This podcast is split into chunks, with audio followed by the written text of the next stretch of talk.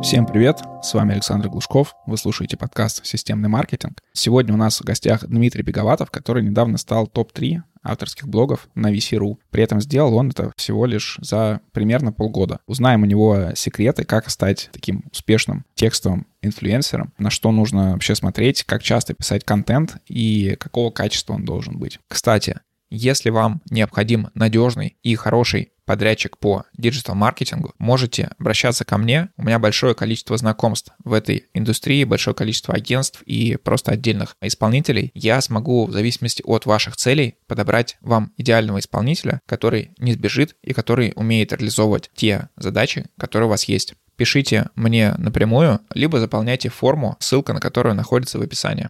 Переходим к выпуску. Дима, привет! Расскажи, кто ты такой, чем ты вообще занимаешься? Стартап «Привет», я Дима Беговатов, я стартап-обозреватель, нахожу интересные российские IT-компании, рассказываю о них в своем блоге на VC.ru и в телеграм-канале VC Hunt. Я видел твой блог, видел, что он стал топ-3 авторских блогов VC за все время. Да и, в принципе, мы даже с тобой сотрудничали в рамках одного проекта, когда мы размещали у тебя контент про наш сервис. Скажи, вот ты к этому формату контента каким образом пришел? Потому что большинство людей, которые пишут контент, они в основном пишут какую-то свою экспертизу, которая через какое-то время заканчивается, а у тебя получается такой, по сути, бесконечный формат контента, то есть ты обозреваешь стартапы, какие-то проекты, и, по сути, у тебя бесконечный бесконечный поток. Как ты нашел этот формат, как ты к нему пришел, почему на нем остался, почему не делаешь что-то другое? Да, ну, наверное, как всегда, как обычно, это какой-то сплав всего, что уже удалось попробовать до этого момента. Но история начинается еще с того момента, когда мне было интересно писать про свой проект, когда он проходил акселерацию в фонде развития интернет-инициатив в 2016 году. Тогда вот как раз редакция блога Free попросила, ну как бы сказала, давайте вот будем писать про вас. Мне предложили. Я начал писать, действительно почувствовал себя таким графоманом, начал рассказывать эту историю проекта, меня затянуло мне понравилось. С тех пор я как-то не оставлял попыток э, заняться какой-то блогерской деятельностью. Но, как ты правильно сказал, то, что вот этот вот контент, даже который накопленный с опытом, даже если ты ежедневно чем-то занимаешься и работаешь в полях, руками, а не просто там делаешь какую-то выжимку из э, мыслей чужих, то ты рано или поздно упираешься в то, что действительно нужно где-то подпитываться, вот, нужно постоянно находиться в поиске контента. А история, собственно, с возникновением формата стартап-обзоров, это тоже, можно сказать, благодаря и коллегам теперь уже на этом поприще, например, Александр Горный, возможно, знаете или подписаны на такого замечательного блогера, в прошлом директора по стратегическому развитию в Mail.ru. Вот он ведет свой э, стартап дня, и мне очень нравился сам формат какой-то короткой выжимки рассказа. Правда, он писал и пишет э, про стартапы зарубежные, про то, на что интересно посмотреть, как бы взять примеры, возможно, скопировать у нас в России. Мне показалось то, что для наших российских проектов тоже такого не хватает, и тоже можно сделать что-то подобное. И, собственно, даже вот моя такая мечта — это создать российский продукт Hunt, чтобы в России было место, куда IT проекты могли приходить, рассказывать о себе, получать фидбэк, получать пользователей, клиентов, партнеров, инвесторов и так далее, и так далее. То, чего у нас нету, да, то есть чтобы это было в таком формате некой витрины доски, естественно, с соревновательным эффектом. Поэтому частично вот я это сейчас реализую через VC, через меня все это проходит. Я в ручном режиме сейчас пропускаю через себя эти проекты, и тоже есть некий соревновательный элемент. Э, проекты набирают там лайки, рейтинг, публикации, как бы можно посмотреть на то, что заходит, что не заходит, какие вообще интересные направления ниши, тематики. Ну и я тем самым э, все больше и больше упражняюсь в том, чтобы правильно подавать вот эти вот невидимые цифровые услуги. Супер, и получается параллельно растет и твой, можно сказать, блогерский стаж или скорее рейтинг, что-то такое. А как вообще устроен у тебя процесс? Вот ты попал в э, топ-3 авторских блогов VC за все время. Это была там какая-нибудь твоя цель, э, задача, или это органически получилось? То есть у тебя ты попал в струю, попал в контент, которого не хватает, развивал это и э, к этому пришел. Да, ну здесь, как всегда, обошлось без магии.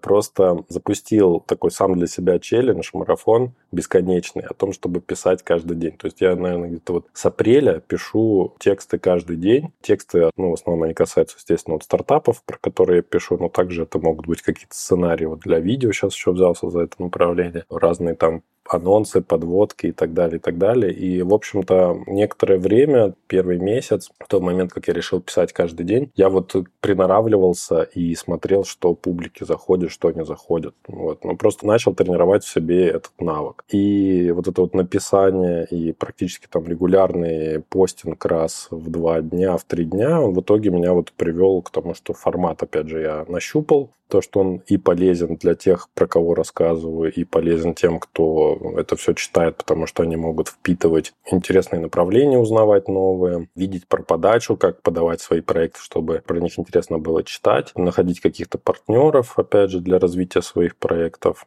Вот, и там, может быть, даже в комментариях с кем-то знакомиться. Так вот, ну, у меня никакой цели конкретно не было. Более того, поначалу, когда я только начинал, я и про рейтинг-то этот вообще ничего не знал, что он есть там. Поэтому я просто писал-писал. Потом, когда я увидел, опа, я на 23 месте, это было где-то вот спустя, может быть, месяц, я начал писать регулярно. И потом мне просто интересно было, это просто уже была как некая игра. Я даже сделал в какой-то момент публикацию о том, что как думаете, когда я обгоню Олега Тинькова VC.ru.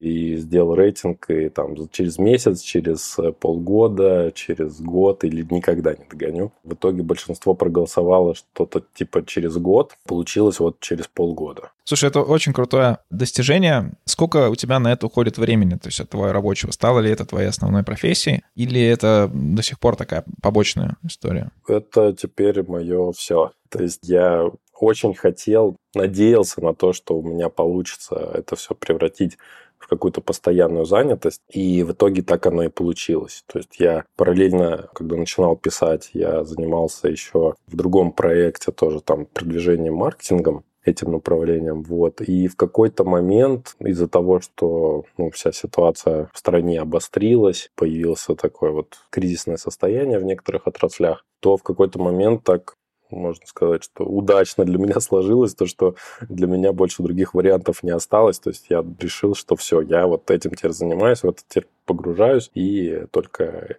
это у меня есть. Ну и вот уже, получается, четвертый месяц это все держится и все только развивается. Как ты сам понимаешь, как ты уже сказал про блогерский стаж, даже тут, наверное, не рейтинг самое главное, то, что ты понимаешь, что, что с каждым днем у тебя прирастает аудитория, и капитализация твоя растет, если проводить параллель со стартапами. Ну, по капитализации тут, получается, и рынок еще в твою пользу начинает играть. Недавно читал исследование, точнее, не исследование, а прогноз на 23 год, и все больше бюджетов там и у крупных брендов переходят в формат различных интеграций с блогерами.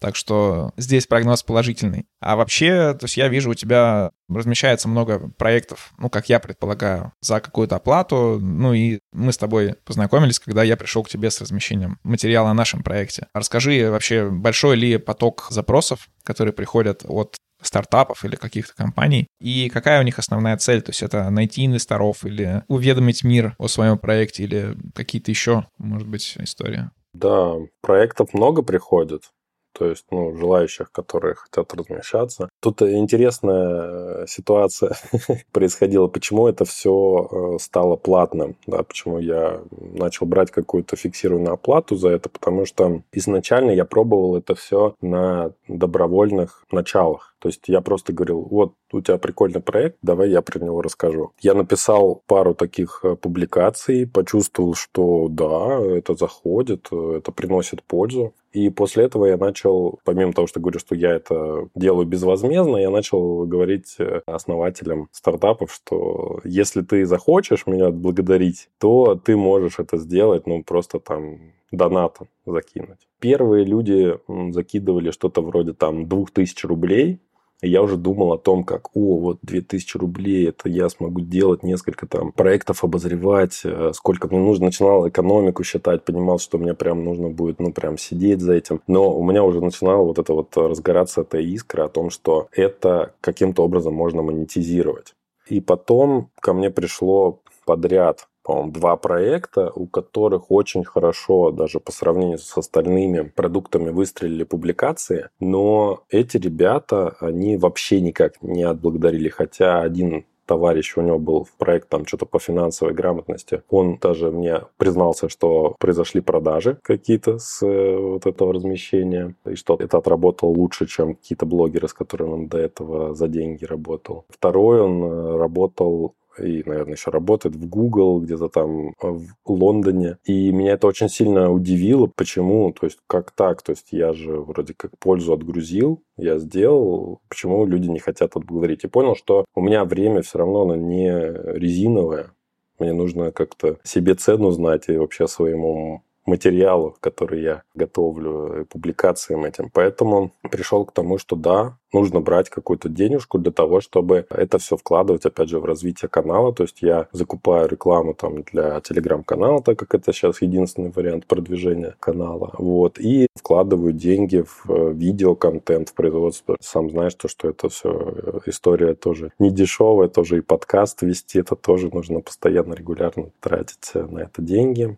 Поэтому я рад, что на самом деле вся публика, которая сейчас приходит, она нормально и спокойно к этому ко всему относится. То, что труд людей, он имеет некую цену, да, и ценность, вообще говоря, по результатам. Например, недавно один из проектов рассказал, что после публикации у них там было где-то 7 тысяч просмотров их статьи, и пришло 220 две, если мне не изменяет память, регистрации. При том, что они раньше получали регистрацию за 500 рублей, это бы обошлось им больше, получается, чем 110 тысяч рублей. Но я на тот момент брал в 10 раз меньше. Поэтому я считаю то, что все оправдано. И, собственно, мне нравится то, что я могу этим самым зарабатывать себе на жизнь. Очень круто. Мне тоже некоторые из спикеров, с кем я записывал подкаст, сообщали о том, что у них произошли продажи или приходы. Это при том даже, что ну какого-то особо промо не было. Так что тем, кто нас слушает, рекомендую покупать интеграции у Димы, у меня или там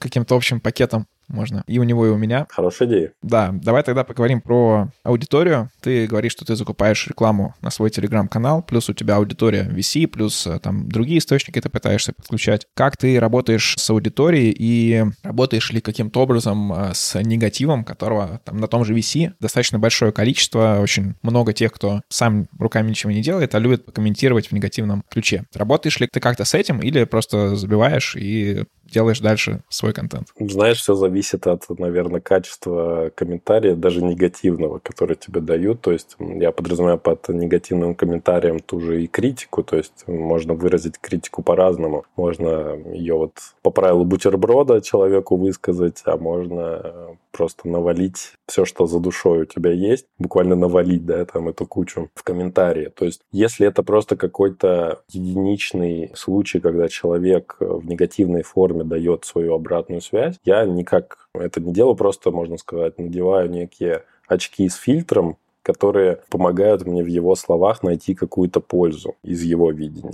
Я таким образом в некотором роде да, становлюсь для проектов, о которых я рассказываю, неким таким фильтром. Потому что некоторые стартапы, особенно этим, наверное, страдают разработчики, которые сами по себе, они люди такие интроверты, да, и вообще не любят ни с кем контактировать, то, что обратная связь, особенно в каком-то негативном ключе по отношению к их проекту, они воспринимают на себя. Тем более, если ты выходишь, начинаешь рассказывать о своем проекте, то тебя могут там обвинять там, в самолюбовании. Когда я рассказываю про проект, я стараюсь также влюбиться в него, так же, как и основатель этого проекта. При этом стараюсь как-то вот подать под своим углом, под позитивным взглядом все для аудитории. Поэтому, ну, есть, да, какие-то комментарии негативные есть, но я, получается, их огораживаю от э, основателей, от тех же самых разработчиков. И частенько я там сам на что-то отвечаю иногда. Или, ну, просто если человек хотел что-то высказать и высказал, просто не знал, как это сделать хорошо и правильно, ну, пускай так и будет. Бывает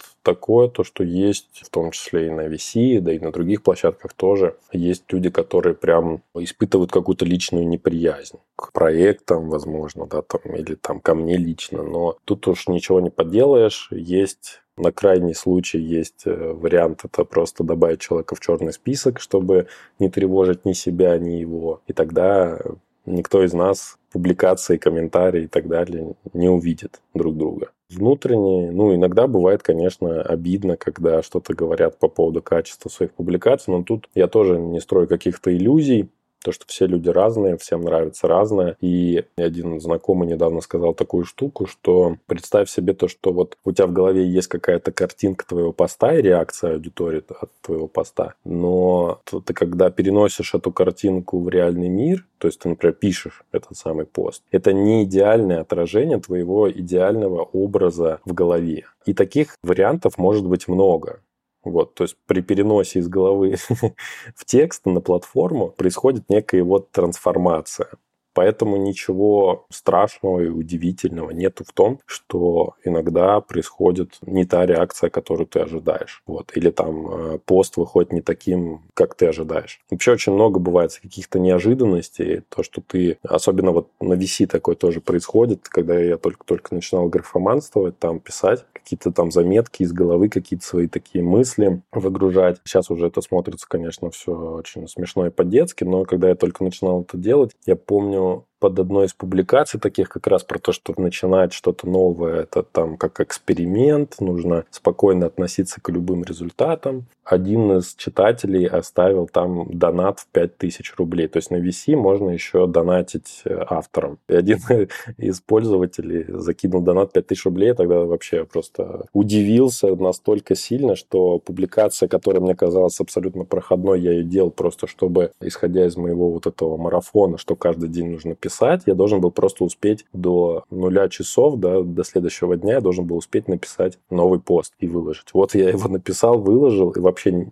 не думал о том, что будет происходить с ним, а на следующий день вот пришли эти деньги. Это прикольно, это там, даже можно сказать, удивительно каком-то смысле, как контент, он может по-разному влиять на людей. Да, интересно, я тоже с таким сталкивался, там в рамках того же подкаста, например, некоторые выпуски, на которые я вообще никакую ставку не делал, то есть думал, что это такой плюс-минус проходной выпуск, не в обиду тем, с кем записывал, вот, но они получили достаточно большое количество и обратной связи, и э, прослушиваний, и, ну, каких-то там заказов у человека, с которым я общался. Поэтому контент, по сути, живет уже отдельной жизнью, и кому-то он может зайти, хотя тебе кажется таким проходным. Скажи, почему ты выбрал площадку VC как основную, если я прав, что она у тебя все-таки основная, а не Telegram основной. На VC такая более широкая аудитория и за счет этого? Или, опять же, это все получилось органически, ты писал везде, но там это заходило больше? Ну, вот как раз-таки органики Telegram не дает, поэтому нужно было выбирать что-то еще. И с VC.ru я был знаком уже довольно давно. Плюс так получилось то, что я написал статью после одного из там своих выступлений, питча во фри это было уже после там, проекта «Мой город», про который говорил про 2016 год. Ну, в общем, я написал статью, и после нее познакомился с э, теперь уже там моим партнером по клубу авторов VC.ru, который, собственно, и начал мне раскрывать все прелести этой площадки, насколько она классная для предпринимателя, для вообще человека, который запускает только свой проект. И как-то вот я в нее очень сильно поверил, мне она очень сильно понравилась. И в какой-то момент, когда я запускал конструктор лендинга в формате Stories, Storyland, который называется, а это был 2020 год, размещение на VC в трибуне. Это такой вот раздел, где именно можно рассказать о своем проекте, ну, буквально как вот запитчить, да, его. Интересную историю какую-то рассказать, возникновение, как вы там боролись, превозмогали, чтобы создать свой продукт. И вот, вот эта публикация, она мне дала больше, чем демо-день акселератора, который я проходил до этого. Ну и вообще, в принципе, примеры там э, демо-дней акселераторов у меня такие, то, что я с них уходил с визитками каких-то инвест-фондов, но из этого ничего не получалось. А тут ко мне постучался там бизнес-ангел через какое-то время после этой публикации, и он сам воспользовался этим продуктом, ему понравилось, и, в общем-то, в итоге он вложил деньги в этот проект, и я просто офигел, потому что эта публикация нам дала пользователей, дала клиентов платящих, дала там партнеров, дала человека в команду еще одного там дополнительного, и в итоге дала еще и инвестиции. То есть я понял, что это крутая площадка для IT-предпринимателей. Круто. Тогда поделись советами, как стать топ-3 на VC, насколько кликбейтные нужны заголовки, насколько там нужно глубоко свой контент готовить, или здесь работают какие-то другие механизмы. Возможно, есть какой-то там SEO для VC.ru. Мои советы. Ну, первый совет – это начать. Самое сложное, наверное, это просто начать и начать делать это регулярно. Смотреть на отклик аудитории и смотреть, что там людям заходит, что не заходит. При этом не бояться экспериментировать. Второй совет, наверное, даже еще предваряет первый совет. Это то, что стоит найти людей там или компании, или команды, с которыми вы хотели бы вместе в эту тему нырять. Для того, чтобы друг друга как-то поддерживать в этом, чтобы можно было, опять же, какой-то какой начальный буст для своих публикаций иметь. То есть это не запрещено площадкой скидывать коллегам или друзьям без особого фанатизма, естественно, не так, что у вас при публикации появляются сразу там 20 лайков. Это уже можно воспринять как накрутку. Но если есть у вас команда, которая также там может быть зарегистрирована, то вполне можно накинуть лайков для старта, для того, чтобы большая аудитория увидела данный продукт.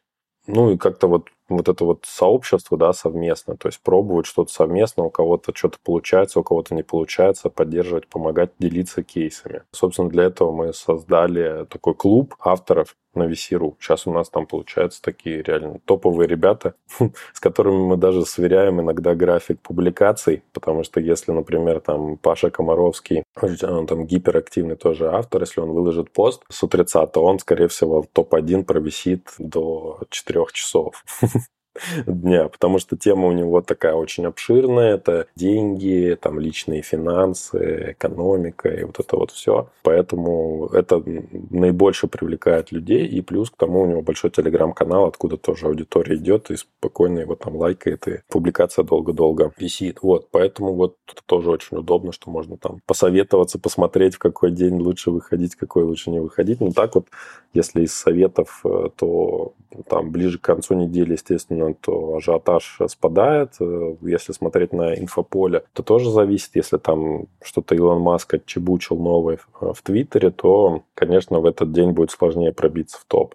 И вы знаете то, что у вас, например, контент — это не просто вот святой грааль, который вы принесете, и все вас за него расцелуют. Так что, да, можно там к концу недели отодвигать какие-то публикации. Просто не смотреть, наверное, на, на то, что не получается, надо смотреть на то, что получается, изучать опыт. Есть такой классный тоже сервис statvc.ru. Это ребята заморочились и собирают, там, агрегируют данные по статистике разных публикаций на VC.ru. То есть можно туда зайти, в этот сервис, и посмотреть, какие публикации в каких подсайтах, подразделах набирали наибольшее количество лайков или там комментарий, смотря что вам нужно, и смотреть вот на эти примеры и пробовать что-то подобное делать, но только лучше. То есть вот такие вот рецептики простые от меня. Всем спасибо за внимание. Задать вопрос Диме вы можете по ссылке в описании. Также напоминаю, что можете приобрести интеграцию у него или у меня, или у нас совместную и прорекламировать свой продукт, сервис, услуги и так далее. И напоминаю, что подписывайтесь на этот подкаст в том сервисе, где вы его слушаете. Спасибо. Еще раз напоминаю, что если вам необходим подрядчик по любой из услуг, связанных с диджитал-маркетингом, в том числе контекстная реклама, SEO, стратегия, медийная реклама, ASO, оптимизация и так далее, можете писать мне, я подберу вам подрядчика